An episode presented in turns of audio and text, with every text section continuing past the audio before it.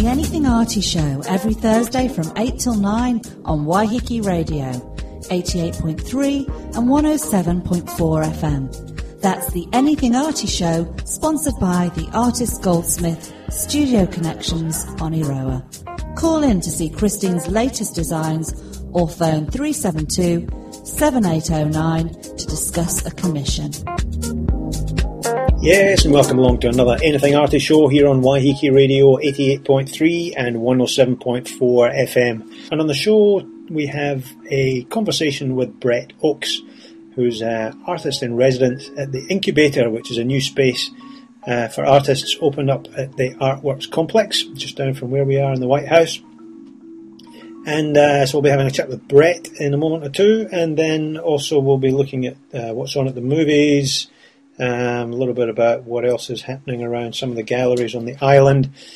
We'll have some time for some book readings from the Penguin Blogger Club. But first, let's have a look uh, what's happening around the island at the moment. There's a few things on.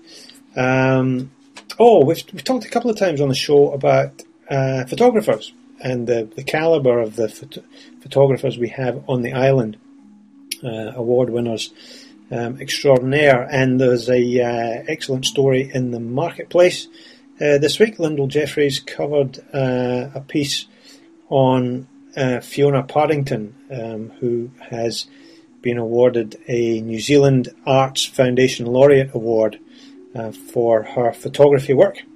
Um, now, if you haven't seen any of Fiona's work, um, there's some examples on her website which you can get just by sort of uh, if you put Fiona Pardington, P A R D I N G T O N, uh, into a Google search, um, you'll find her easy enough.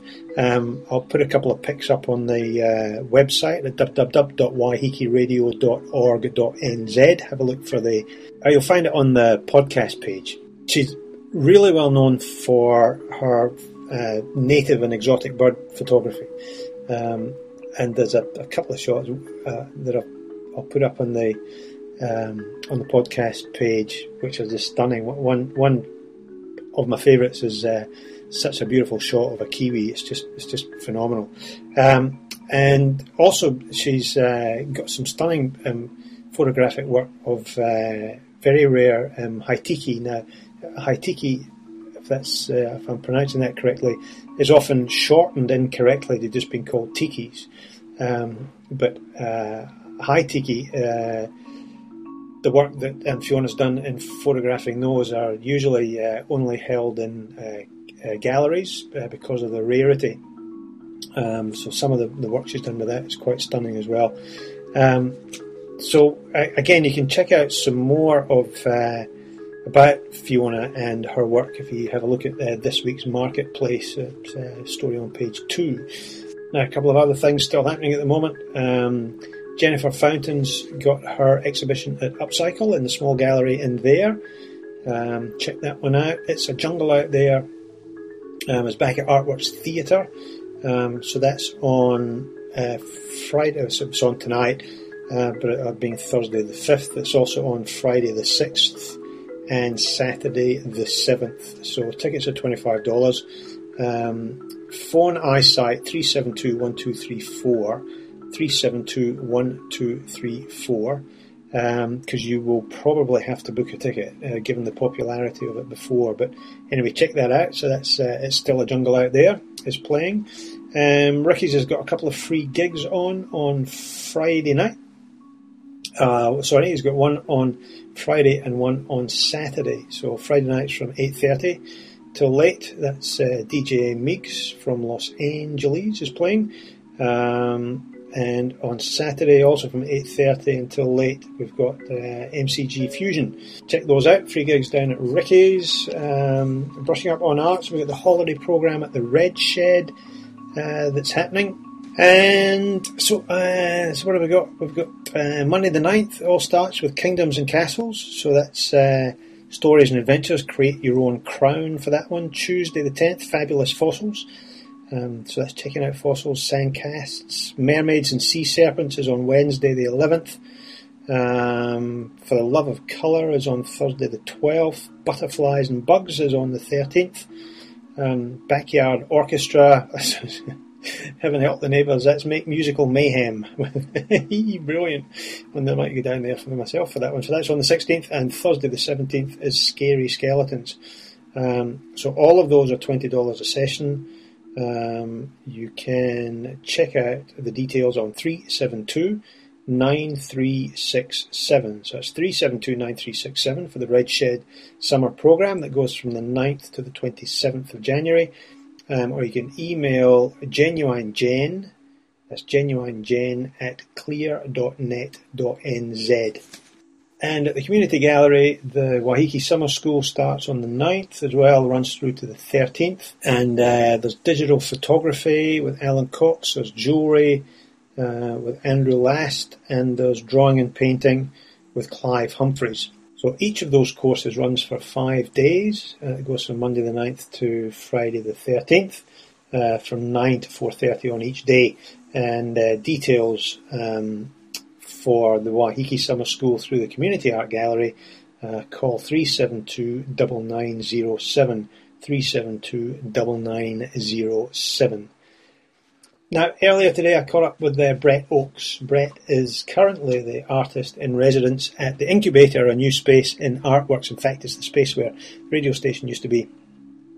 And uh, I was just curious to have a conversation with Brett about what life was like as an artist in residence and, and what the incubator is all about. Brett, we're actually in the space that's now called the incubator. It used to be where the radio station was, in fact, down in Artworks. We were here uh, before we moved up to the White House. So tell me, what is this space all about? Well, Nancy Thompson is a coordinator here at Artworks, and it was conceived by her. She's encouraging and nurturing uh, local artists and art on Waiheke Island and Okay. uh, thought it was a good idea to to run it through to before it got demolished, really, or it gets demolished in March. All right, for the library. So it's Yes. going to be uh, an open space there. Now, um, you, I guess the term would be artist in residence. Is, is, is that kind of how it's described? Because you have this space to yourself to use for a while. Is that correct? That's right, absolutely. And um, I'm here this first week, and it started uh, on the 2nd of Jan. I'm through to Sunday, and then we have another uh, artist coming in, and that's uh, Margarita Del Roret. I think I've pronounced her name correctly. I'm glad you did that, not me. and she's in the following week. Uh, starts on the f- up till the fifteenth, and then we have another local artist who's a textile artist, Janine Clucken. I think I've I think I've pronounced her surname right. Sorry, Janine, if I have uh, I've uh, mispronounced that. But look, we're looking for other artists that are coming in after that time. Um, we want to fill up the spots, and um, Nancy Thompson again is the coordinator here, and she can be contacted. And I can um, give some contact details at the end of this interview if you like. Yeah, fantastic. That'd be brilliant. Now, what's the idea of of you being here, um, other than uh, sitting in the window? What's the well, it's, it's a little bit displaying our work, uh, what we've done previously, and developing new ideas um, that are on, always ongoing in an artist's head, and probably just uh, just to show, you know, how we go about that. Um, I'm on the tools here as a sculptor. Um, I'm not so I don't do much painting, if any. So it's it's really it's it's sort of a bit of a draw card when people see um, see you working hands on on a material. They'll they'll want to know about the material, uh, how you work with it, how it's been developed. Um, a little bit outside of what they usually see it see it being used. right? So, So- so while you're here, you're actually working on pieces. That's correct. and yes. then and then I, as a as a somebody born in press, can pop my head in the door and just just interact by having a conversation with you, or just kind of watch what you're doing, and and so you keep working away while I keep watching you working. That's- Absolutely, and I feel totally comfortable doing that. Um, yeah, it's, it's, it's part of. Um, I mean, you may be living in a bit of a goldfish bowl here, and uh, it's part of the fun. Um, if you feel uncomfortable, you'll just stop working and, and talk for a while. Um, So does it's that very relaxed. for you in terms of? Uh, I, I, I always imagined artists as being in the midst of a creative process, and it was like you know nobody talked to me because I'm. I've got this incredible thing going on that I'm doing. So to have me wander up and going, "G'day, how? what are you up to?" it's kind of like, like, why don't you just go away? You just ruined the creation. It, it doesn't. You don't mind being interrupted? I guess No. it must be different for different artists, I suppose. But I think it is very different. I mean, a lot of art is uh, repetition. Um, it's it's sort of yeah, I, yeah, a lot of it is repetition, and you you sort of switch yourself off a little bit when you, you're doing certain tasks. Like I'm doing some jigsawing at the moment on some timber over there. I've got to concentrate that I follow the pattern or the, the cut very carefully. Um, it's, as long as my I've got my glasses on, the light's very good. You know, I, I'm, I'm, i can switch off quite easily. If someone walks in, I can, and it's all part, I think, of that process of sort of being in that. Oh, no, I hate to use the word, but being in that zone a little bit. Yeah. Um, being, you've got to take a little bit of possession of the uh, material that you're working with, and you become without sounding like a cliche, become sort of one with it and you work very closely with it and nothing can really disturb you. You know, the power can go off, there can be thunder and lightning outside, there'll be several people walking past you, oh, it's interruptions, geez, it could be a car crash outside, and you won't lift up and, and stop. Right. If an artist gets um, too worried about interruptions, I don't think uh, they will never finish a piece of art because there are, there's interruptions all the time. Okay. Um, you know, you, will see artists in their studio, they'll have the stereo blaring, and um, yeah, there, there, might be bad light happening, but uh, they'll adjust. It's, yeah. it's all part of the part of that sort of um, creativity, I think. So, have you worked in a space like this before, in a sort of a, a, a public arena, as it were? No, never have. No, and I've never worked with uh, other artists in a, in a public in a uh, sort of a, a, combined studio as well. I think that would actually be harder. Um, yeah, I know it does work for some artists uh, because you just feed off each other's right. uh, intellect and uh, designs.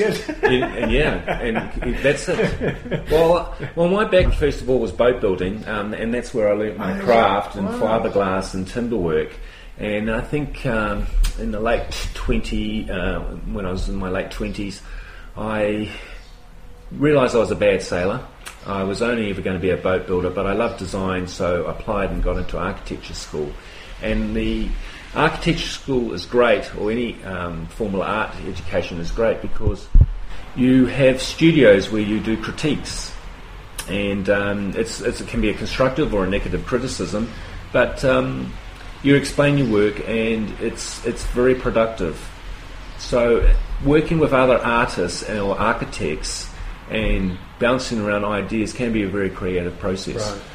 You have to be careful though because you, if you are a little bit blank on something, you can end up plagiarising and copying other people's right. work. So you've got to be very careful there. But people are, are, very astute and they can pick that up and pick that out.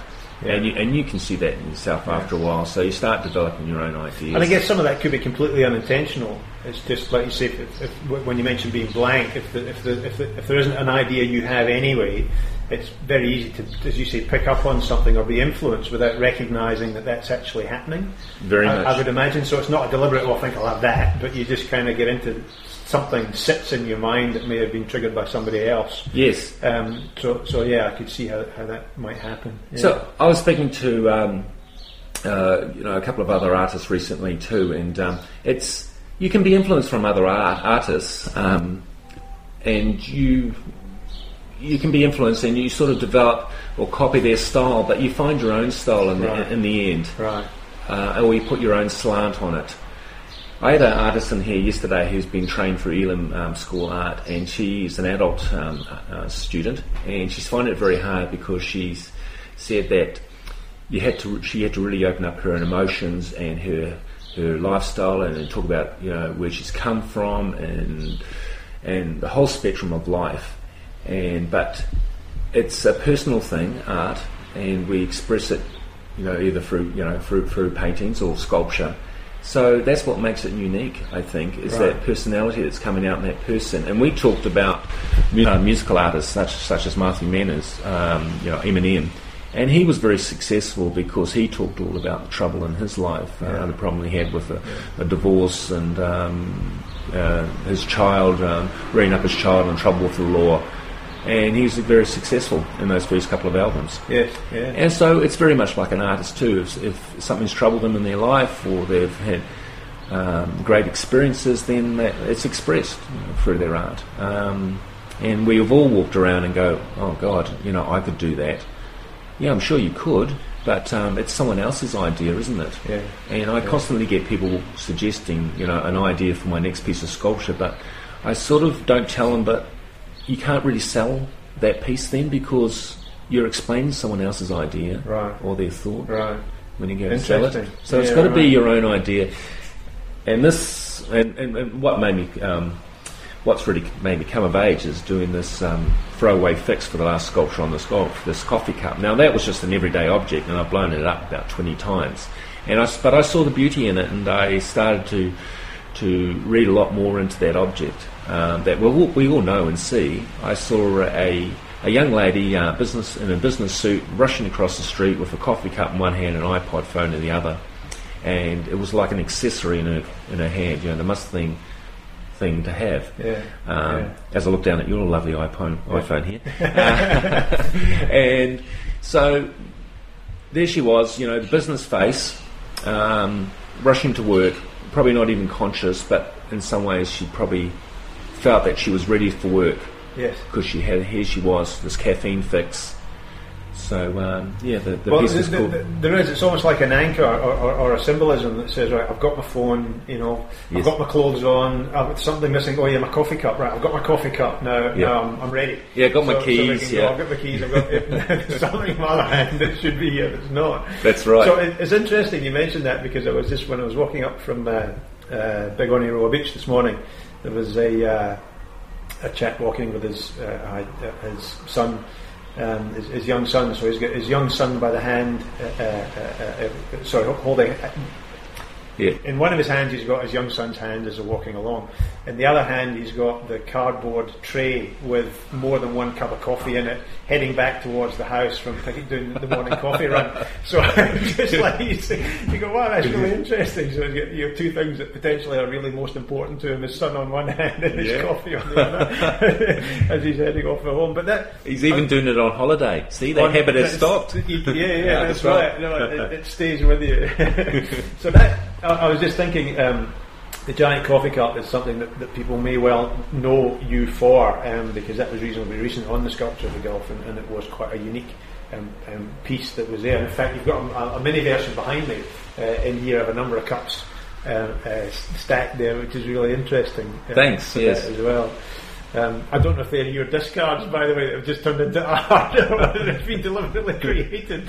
I better be careful there. So that's Well, I have. I have made a small piece, and it's the size of a rubbish bin, and that's uh, that's a maquette model, a miniature model that I used to submit into the competition, and that was a requirement uh, for that submission. right. So um, yeah, and um, it, it was well received, and I've got a I've got about uh, hundred um, coffee cups because I was sponsored by Detpak, the manufacturers of the Oh, cup. okay.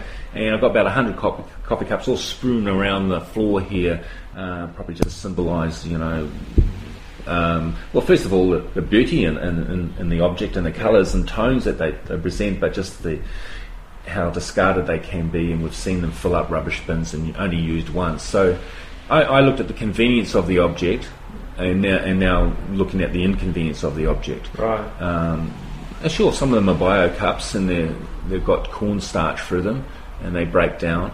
And um, I'm going to be involved with the Sustainability Festival in a couple of weeks. All right, Uh. Because it's touched a real uh, nerve with them. And I'm going to be one of their feature artists. And we're going to use the coffee cup lid, which I've got here in the studio. this is huge. This is this is massive. So again, as I, as I often say to people doing the show, um, talking about art on the radio is kind of like a, Yeah. you know, what do you do other than say come down and have a look. So um, just uh, as we as we go to look at this, you're here till, I'm here till Sunday. I pack up and then the next artist moves in, yes. uh, but then you'll be at the uh, sustainability fair. That's right, and that's the 20 16th, is it? Sixteenth to the twenty 22nd. and the twenty second will have the um, my couple of my pieces. I hope there. Ah, brilliant! Because because then, and I think the twenty second is the same day we have at the station our uh, CD and record fair as well. Oh, great. But this this coffee lid is like it's massive. I It's about the size of a giant tractor tire, but it's um, it's got the dimple. T- I mean, it's just it is just like the top of a coffee mug. It's just superb. What's it? Is it fiberglass? What's the? Um, That's right. It is fiberglass, and there's always three uh, processes to, in fiberglass manufacture. You you make a, a plug, which is the actual shape of um, what you want developed, and then you take a mold off that, Right. and the mold was the reverse. In this case, they call it a female mold because it's like a cup, and then you take the product out of that. So it was a big process doing the coffee cup because we're just looking at the lid here. and there was the body also to make, Yeah. and there was also the base to make. So Right. uh, I had about nine pieces that I'd actually had to manufacture in fiberglass, and it took me well over 250 hours. Wow. Now we got a bit of money through Sculpture in the Gulf. We got a couple of thousand each artist to build that, and I was lucky to get a bit of sponsorship through the manufacturer of the cup, Yeah. who I wish they had bought it. For I was just going to ask, did, did they, because you'd think it would be perfect for them to have Oh. for some part of their office complex or something. Oh, absolutely. I mean, it, a, we uh, had a space for it. They, it was their head office in Albany and uh, would look great outside there, but uh, they were worried about vandalism and um, they were down a cul-de-sac and the roads brings some attention to boy races on the weekend, so they were worried about it being vandal- vandalised. And, you know, look at the have had a size. boy racers cup. They could have, they could have fastest round the cul-de-sac. Maybe I should do a Red, a Red Bull one. Gets to you know. the cup for me. Well, there you go. There'd be it. Yeah, yeah. A V or something, A or V, one of these yeah. pops for boy Yeah. races. Yeah. Mind we're not going to encourage drinking and driving, are we? No, we're not. No, we certainly do not. Not in the island or anywhere else other than that. Quite right. So, sorry. So th- that was it. Yeah, right. So you still obviously got the cup. Yes, yes. Yeah. It's sitting at home with a tarpaulin under it, over it, and um, I must admit I haven't been actively trying to sell it. I mean, it can't. I mean, a lot of people suggest I should sell it to a coffee shop, but look, it's it's not really a billboard. Yeah. It would become a billboard Yeah. then. Um, it really needs to be a, a piece, you know, design that's set in its own setting, cast away, throw in.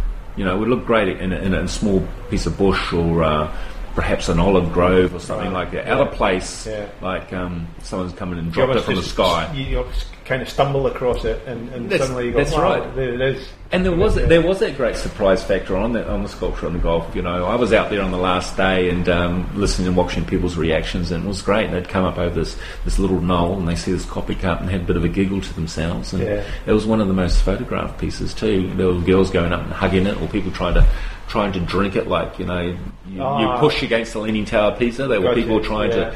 You know, uh, simulate a, a photo with their mates, trying to hold it and Like you it. do, pretending you're holding the tower in your palm of your hand, Yes. back to the walking far enough so it appears as if you're Yeah. the, the Tower of London or something is, uh, is in the middle of your palm or the Absolutely. Or whatever. Yeah, yeah, yeah. And I've got this great photo in the window here of a guy holding up a baby, um, trying to drink out of the, the lid of the cup here too. So uh, that was actually uh, Yeah. a photo that was in the Gulf That's news. the big last news at the moment, wasn't it? Last week's one. Yeah, it's a fabulous picture. I never got isn't the name of the Yes, guy or the baby, but um, he'd just taken the baby down, and I, I ran up to him and I said, "Oh, could you please just do that again?" So it's slightly posed, but believe me, he'd just done it. So uh, Yeah, yeah. So all of those, the, the, sorry, no babies were harmed in the making of that photograph. No, it's no. A, uh, it's such a great pho- picture too. Now, Brett, you do other um, mediums, not just uh, fiberglass. So you have some wood items here as well. Is that correct? Is, is, Yes, yeah. I recently put a piece into the uh, Christmas show at the Waiheke Art Gallery, and so I just wanted to show, I guess, a bit of my skill and prowess in, in timber work. So uh, this is uh, my my adaptation of a Christmas tree, and it's on a long timber post, which I've done some timber veneer work on, and uh, it's got a nice little fiberglass uh, tree at the top that um, is lit up and it's leaned precariously against the corner of the wall. And it was, it was something when we grew up. Um, you know, the Christmas trees, you know, years ago weren't that perfectly manicured. Yeah. They were, Dad would go down and cut off a tree off a pine tree. and It was often curved and it leaned against the wall. We didn't even have a bucket sometimes to put it in. it. Yeah. And geez, they look pretty sad. and, and you, you look at fairy lights or you know what we had back then. I don't think they even existed. I mean, Yeah. we had to sort of decoration. I'm not saying we came from a poor family, but we didn't have the places like the warehouse or the two dollar shop. Or That's right. Yes. Yeah. and um, so I've, I've got this um, this tree that leans in the corner of, of the wall here to simulate that, and it's got a little rubber ball at the bottom, so it stops it from sliding on timber floor. Yeah. And um, my dad and I would joke. Well, I made the comment one year that there wasn't a lot of Christmas presents under the tree, and uh, Dad said, "Well, he couldn't fit them under there." So I started pruning away the branches at the bottom. Smart. Yeah. I'll help you, and eh? he thought Yeah. I was a bit cheeky. And that's what the Christmas tree looks like. There's a quite a long stem on Yeah, it yeah, with a little little fiberglass Christmas tree at the top. Yeah. So um, the Christmas tree at the top looks a bit like a pine cone. It's got about hundred little leaves on it. That, um, um, oh, thank you. It nearly sold actually. Um, yeah, Waiheke um, Fruit and Veg nearly, nearly bought it, but they Oh, right. yeah they wanted it freestanding and uh, yeah it's sort of it was a bit hard to sort of achieve that.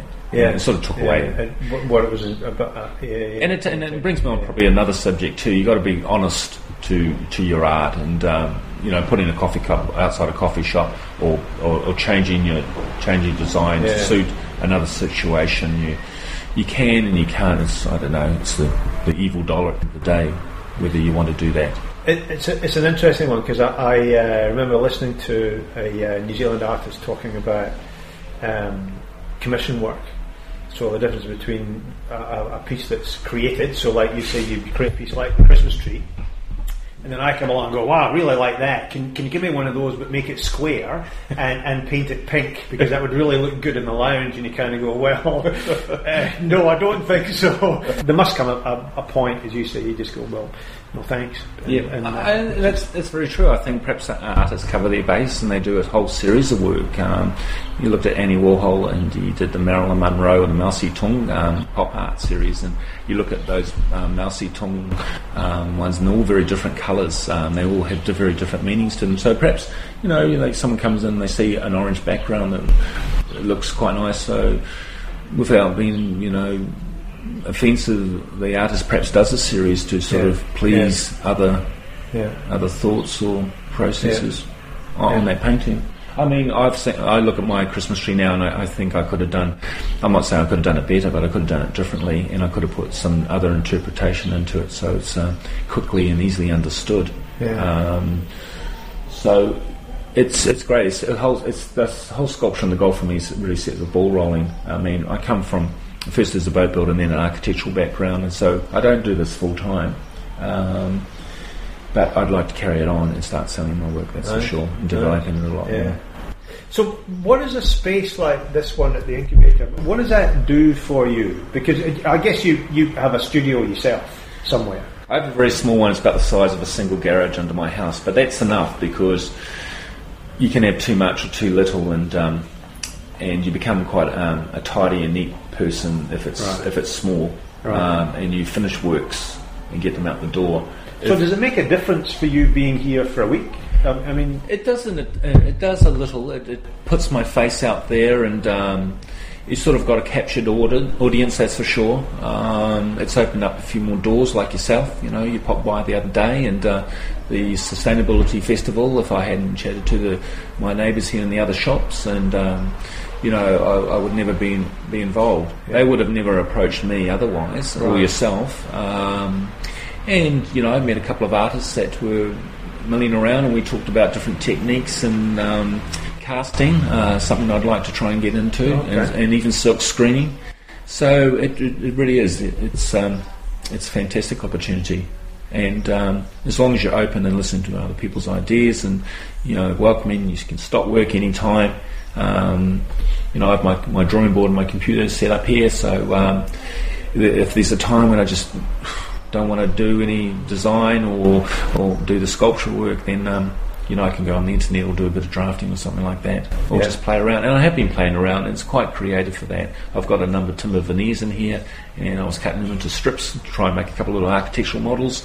And I started uh, plating up a bit of a bit of a um, that's a the pla- that's the lace work. The sort of Yes. Paris work at the screen at the back, right? Yeah. So that came out of that. Just, uh, Oh, it was. Um, I think it was. Um, it was about three o'clock in the afternoon. I was pretty tired, and um, I didn't want to close the shop straight away here, so Yeah. I had to do something. It was a bit of a, a stocking filler or something.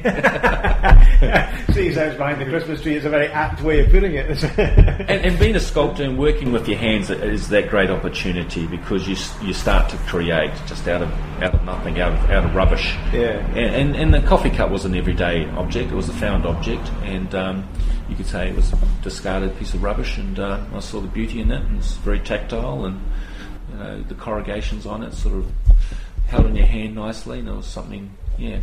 Quite brilliant, nice yeah, about, about yeah. rubbing it and feeling it. And I like with the uh, with the sustainability uh, uh, guys as well. Is it's, it's almost like um, you could, if there was a space, you could put the coffee cup, and it was like fill the coffee cup with coffee cups. So Yes. like over the summer, it was uh, see how many re- discarded ones can be collected. Um, That's a great idea. And then the sustainability guys can kind of recycle it or get rid of them. But the, the, the call goes out to the island, which is bring your coffee cups to here to, uh, to to discard them, which could be fun. So would you do this again? Would, would you come into an incubator space like this again, uh, or, or a public space, I guess, uh, an open space? Yes, absolutely, absolutely. I'd encourage it. I'd probably even pay rent.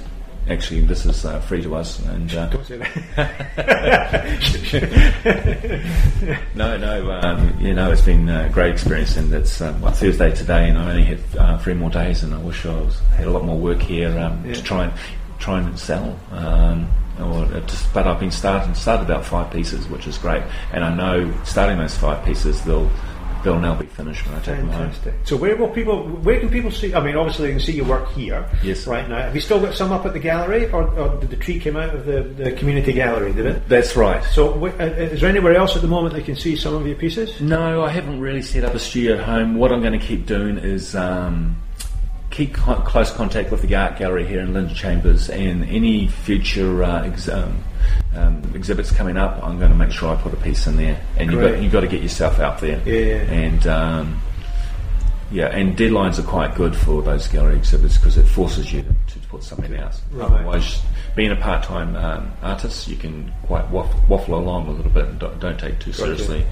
And um, you want to make pieces that you can sell because, um, well, materials aren't cheap, and uh, it just encourages you to do more. Yeah. I, I started off with doing a lot of photography, and um, you all know as photographers in those early days, you know, buying a roll of film and getting it developed. I mean, it was was wasn't cheap. It was very expensive, and I used to follow around motor racing quite a bit. And I had to do something about it. I had to start selling my photos, so I'd take photos of these guys motor racing, and uh, um, you know, they just wanted a photo of them going fast Yeah, around the corner. right. Oh, so it was a great help. And then I could, you know, buy another camera or buy another lens. Um, and it's a bit like with um, this as well. You know, Yeah. I want to buy more materials so I have them readily available. And uh, yeah, perhaps one day, perhaps a bigger studio, build a bigger studio. So at, at the moment till Sunday, people can come down to the incubator, and have a look, and, and it's just it's lovely stuff. A, the physical pieces here, but then also you've got illustrations. You see, you get some pictures um, of some of the other pieces of work as well, which is just fantastic. Thanks. Um, and also at the uh, sustainability fair, so that's the 16th to the 22nd. Yes. The cup's going to be out and about on the 22nd. Is that correct? That's right. I'll probably just have the lid there. The lid there, But we're going right. to we're going to do something on the lid.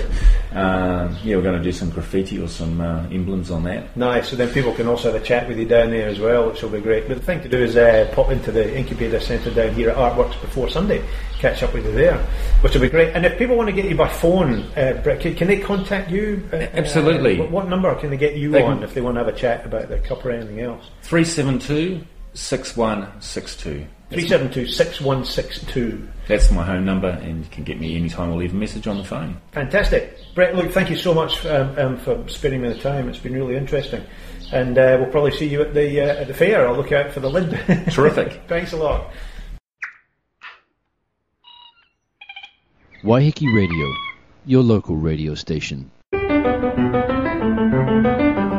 Variations on a Theme with Mark Smith, where your intrepid DJ takes you down some of the lesser known backwaters of the classical music repertoire. Join me on Sundays at 11 o'clock on Waiheke Radio.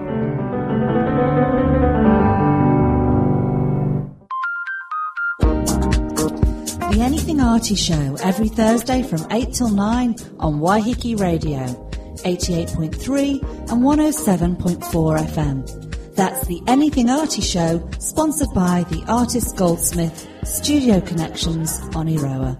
Call in to see Christine's latest designs or phone 372 7809 to discuss a commission. Yes, and thanks to Christine and David for sponsoring the show. You can find them at uh, Studio Connections, the artist Goldsmith, in there Studio Connections, Ocean View Road. Um, and there's always something worth having a look at in the cabinet.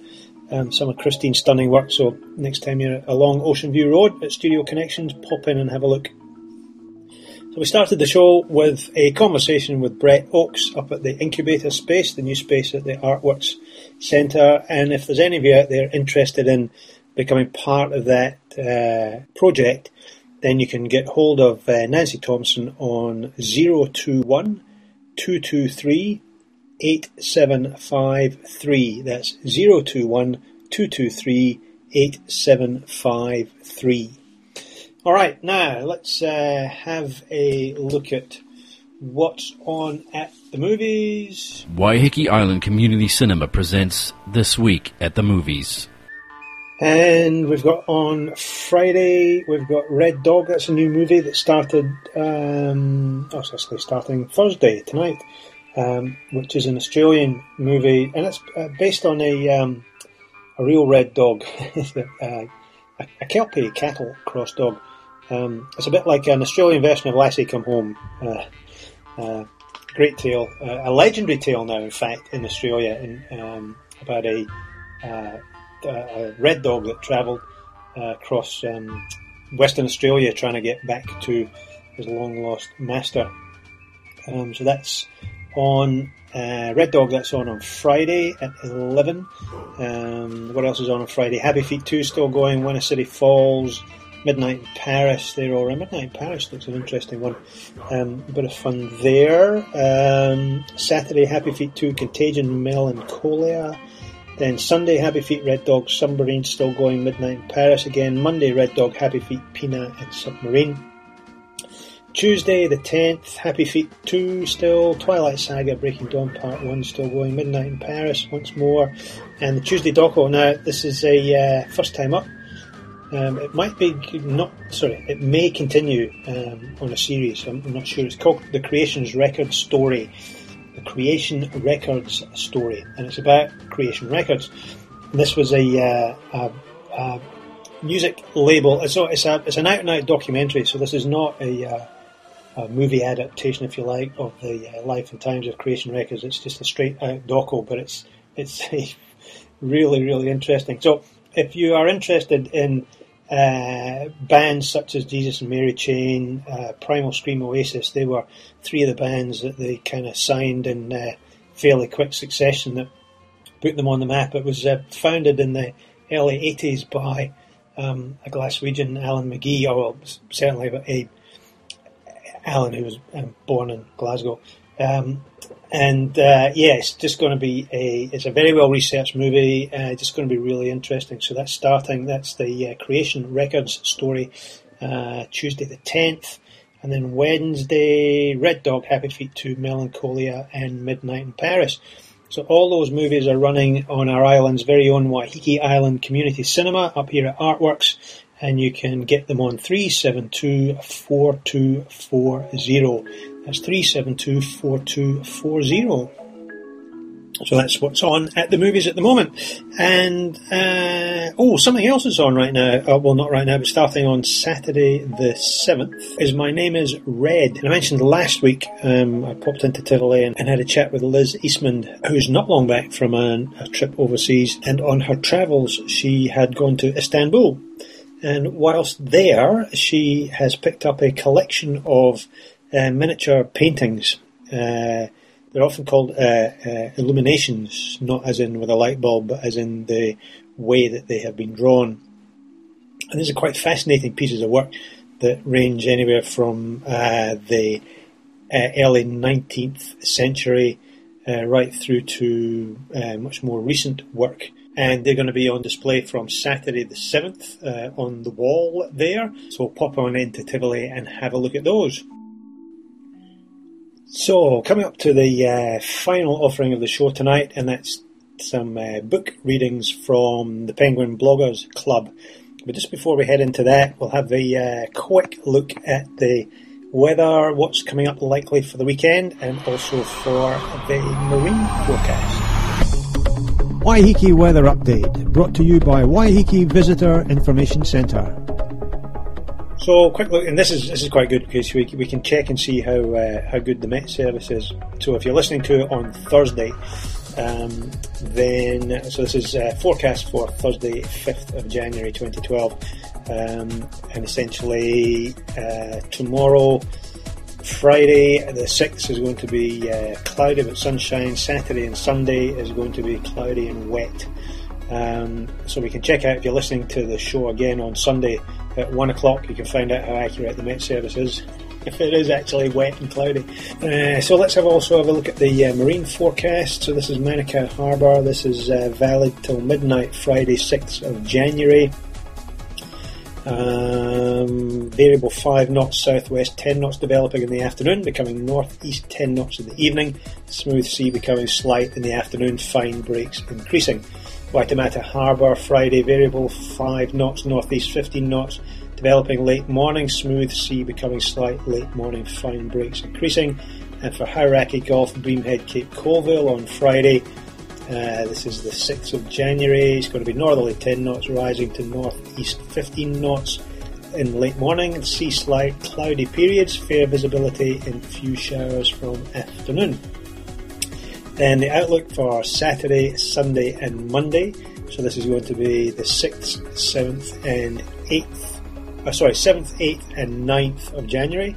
Um, Saturday becoming southeast 15 knots, 25 knots in outer Gulf in the morning, rising to southerly 25 knots, 35 knots in outer Gulf in the evening, occasional rain.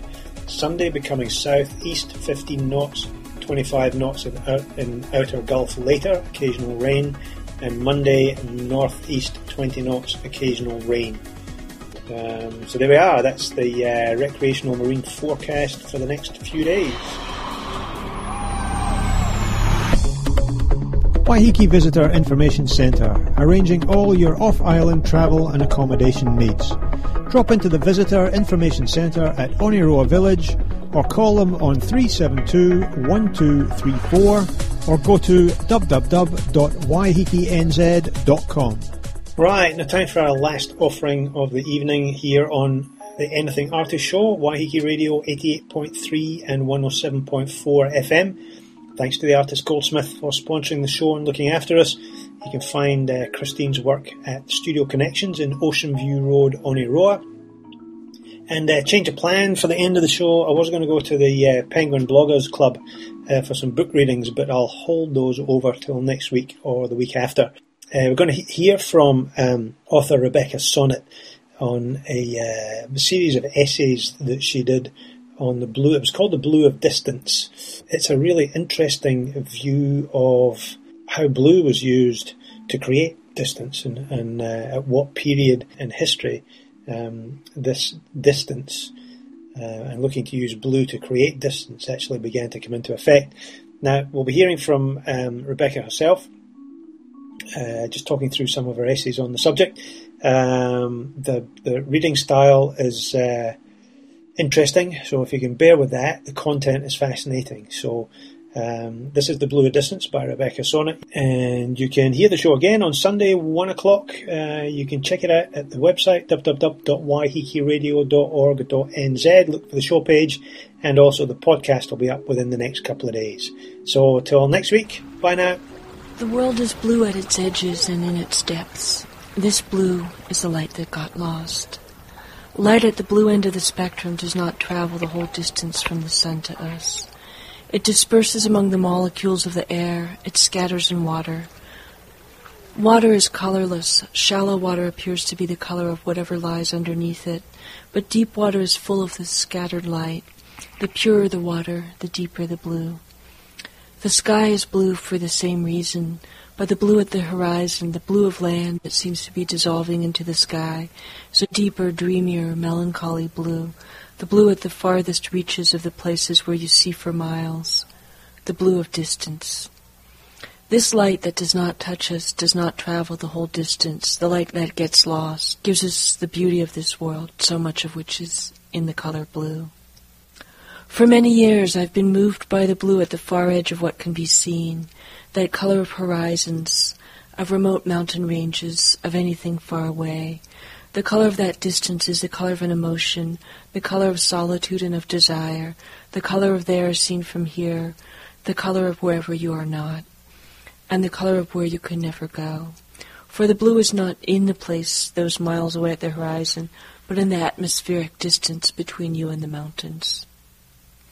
Longing, says the poet Robert Hass, because desire is full of endless distances. Blue is the color of longing for the distances you never arrive in, for the blue world. One soft, humid early spring morning, driving a winding road across Mount Tamalpais, the 2,500-foot mountain just north of the Golden Gate Bridge, a band revealed a sudden vision of San Francisco in shades of blue, a city in a dream, and I was filled with a tremendous yearning to live in that place of blue hills and blue buildings. Though I do live there, I had just left there after breakfast, the brown coffee and yellow eggs and green traffic lights filled me with no such desire. And besides, I was looking forward to going hiking on the mountain's west slope on my way to the funeral. We treat desire as a problem to be solved, address what desire is for, and focus on that something and how to acquire it, rather than on the nature and the sensation of desire, though often it is the distance between us and the object of desire that fills the space in between with the blue of longing, I wonder sometimes whether, with a slight adjustment of perspective, it could be cherished as a sensation on its own terms, since it is inherent to the human condition as blue is to distance. If you can own your longing in the same way that you own the beauty of that blue that can never be possessed, for something of this longing will, like the blue of distance, only be relocated, not assuaged, by acquisition and arrival, just as a mountain ceases to be blue when you arrive among them, and the blue instead tints the next beyond. Somewhere in this is the mystery of why tragedies are more beautiful than comedies, and why we take a huge pleasure in the sadness of certain songs and stories. Something is always far away. The mystic Simone Weil wrote to a friend on another continent, Let us love this distance which is thoroughly woven with friendship, since those who do not love each other are not separated. For Weil, love is the atmosphere that fills and colors the distance between herself and her friend. Even when that friend arrives on the doorstep, something remains impossibly remote. When you step forward to embrace them, your arms are wrapped around mystery, around the unknowable, around that which cannot be possessed. The far seeps in even to the nearest. After all, we hardly know our own depths. In the fifteenth century, European painters began to paint the blue of distance. Earlier artists had not been much concerned with the far away in their art. Sometimes a solid wall of gold backed up the saints and patrons. Sometimes a space curved around as though the earth were indeed a sphere, but we were on its inside. Painters became more concerned with verisimilitude, with a rendition of the world as it appeared to the human eye. And in those days, when the art of perspective was just arriving, they seized upon the blue of distance as another means of giving depth and dimension to their work. Often the band of blue towards the horizon seems exaggerated. It extends too far forward. It is too abrupt a change in color. It is too blue, as though they were exulting in the phenomenon by overdoing it. Below the sky, above the putative subject of the painting, in the spaces before the horizon, they would paint a small blue world. Blue sheep, blue shepherd, blue house, blue hills, blue road, and blue cart. You see it again and again, the blue expanse that begins at the level of Christ crucified in Solario's 1503 painting, that extends beyond the ruins before which a beautiful virgin admires her sleeping son, laid in a robe of brighter blue, in a painting from the studio of Raphael. See it in Niccolo della Abate's painting of 1571, showing a blue town and blue sky behind a classical grouping of what looks like graces incongruously nonchalantly pulling Moses from some rushes, and a lush river whose color seems to come from the background, like leaching dye. It's there in both Italian and Northern paintings.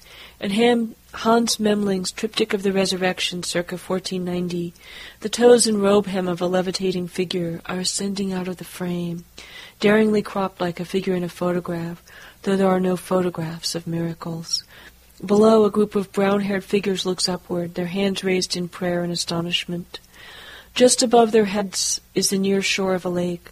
The lake is blue, and beyond it are blue hills, as though there are three realms, the heaven whose sunset colors the floating figure is entering, the many-colored earth below, and the faraway blue realm that is neither, not part of this Christian duality.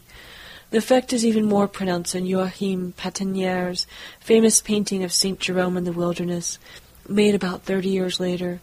Jerome crouches in a ragged roofed hovel before a pile of deep gray rocks, and behind him much of the world is blue blue river, blue rocks, blue hills, as though here in exile not from civilization, but from this particular celestial shade.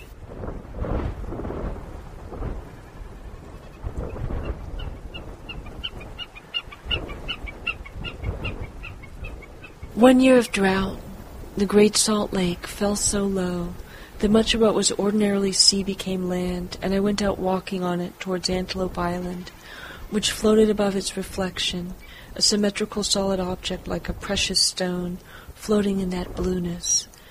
Miles and miles of what had not long ago been lake had become a puzzle patchwork of shallow pools and damp and dry sand, shallow lagoons of clear water, long fingers of sand that stretched towards the island and its reflection, and the deeper blue water beyond. Sometimes the sandbars ended in water, and I had to find another way forward, but I could more or less walk directly toward the island for the miles and hours I was out. I walked across ground that was sometimes ribbed sand, sometimes smooth, that sometimes caved in underfoot, as though there were pockets of air underneath, that sometimes squelched so that my footprints were surrounded by paler sand where the water had been pressed away by my weight. With that long line of footprints unfurling behind me, I couldn't get literally lost, but I lost track of time, becoming lost in that other way that isn't about dislocation, but about the immersion where everything else falls away. Sometimes there were small sprays of brown oak leaves on the ground, though there were no trees anywhere within sight and shore was far away. Sometimes sodden, crumpled clots of feather and bone that had once been birds sat on the strand. How the leaves arrived, how the birds died, was unfathomable, that word meaning depths that cannot be plumbed. Behind me, etched high into the rocks and mountains beyond the Great Salt Lake, was the waterline of Lake Bonneville, which had been so much bigger, so much deeper, long ago in a wetter air on earth, when redwoods grew in Arizona and Death Valley was likewise a lake.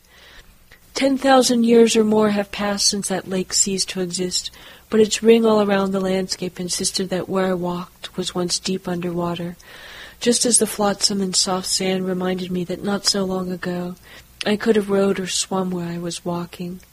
This was new land, temporary land, that would be drowned in winter, and years might pass before it be walkable again, or centuries. Antelope Island, golden in the harsh light, would get larger and clearer as I walked, but always remain ahead like a dream or a hope. The water that remained was pale blue, and on that scorching October afternoon, a pale sky met it far away, the distinction between water and air hard to make out. When I first began to write, I'd been a child for most of my life, and my childhood memories were vivid and potent, the forces that shaped me. Most of them have grown fainter with time, and whenever I write one down, I give it away. It ceases to have the shadowy life of memory and becomes fixed in letters. It ceases to be mine. It loses that mobile unreliability of the live. A person in her twenties has been a child for most of her life, but as time goes by, that portion that is childhood becomes smaller and smaller, more and more distant, more and more faded. Though they say at the end of life the beginning returns with renewed vividness, as though you had sailed all the way around the world and were going back into the darkness from which you came. For the elderly, often the nearby and recent become vague, and only the far away in time and space is vivid. For children, it's a distance that holds little interest.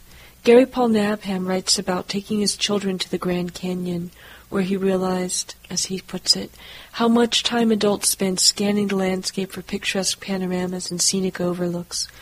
While the kids were on their hands and knees, engaged with what was immediately before them, we adults traveled by abstraction. He adds that whenever they approached a promontory, his son and daughter would abruptly release their hands from mine to scour the ground for bones, pine cones, sparkly sandstone, feathers, or wildflowers. There is no distance in childhood. For a baby, a mother in the other room is gone forever. For a child, the time until a birthday is endless. Whatever is absent is impossible, irretrievable, unreachable. Their mental landscape is like that of the medieval paintings, a foreground full of vivid things, and then a wall. The blue of distance comes with time, with the discovery of melancholy, of loss, the texture of longing, the complexity of the terrain we traverse, and with the years of travel. If sorrow and beauty are all tied up together, then perhaps maturity brings with it not what Nabhan calls abstraction, but an aesthetic sense that partially redeems the losses time brings and finds beauty in the far away. Antelope Island grew closer and closer, larger and clearer, but finally there was a point at which there was no going onward.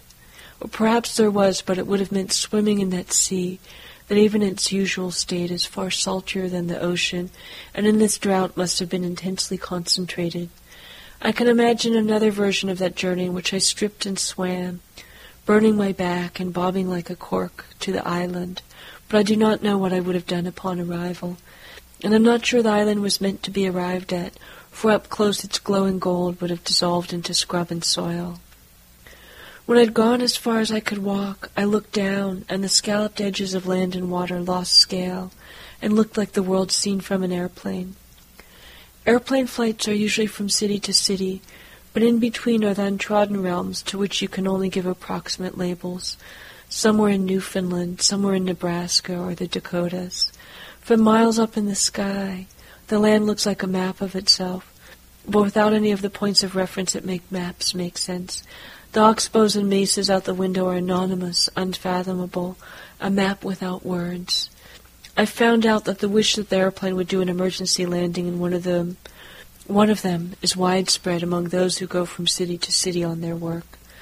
These nameless places awake a desire to be lost, to be far away, a desire for that melancholy wonder that is the blue of distance. And that day at the Great Salt Lake, as I looked at my feet, even those feet seemed a great distance away in this terrain without scale, in which the near and the far folded into each other, in which puddles were oceans, and sand ridges mountain ranges. I walked back, the island behind me, and before me the ruinous salt palace, where the truck awaited, back into the world of ordinary clutter. But near where I'd started there was one more surprise in that landscape, a series of shallow indentations where water had dried into salt crystals. One was a carpet of roses, one a heap of straws, one a field of snowflakes, all made of muddy salt, though when I tried to cut away a small cluster of the pale brown roses to take with me, they immediately became less beautiful. Some things we have only as long as they remain lost.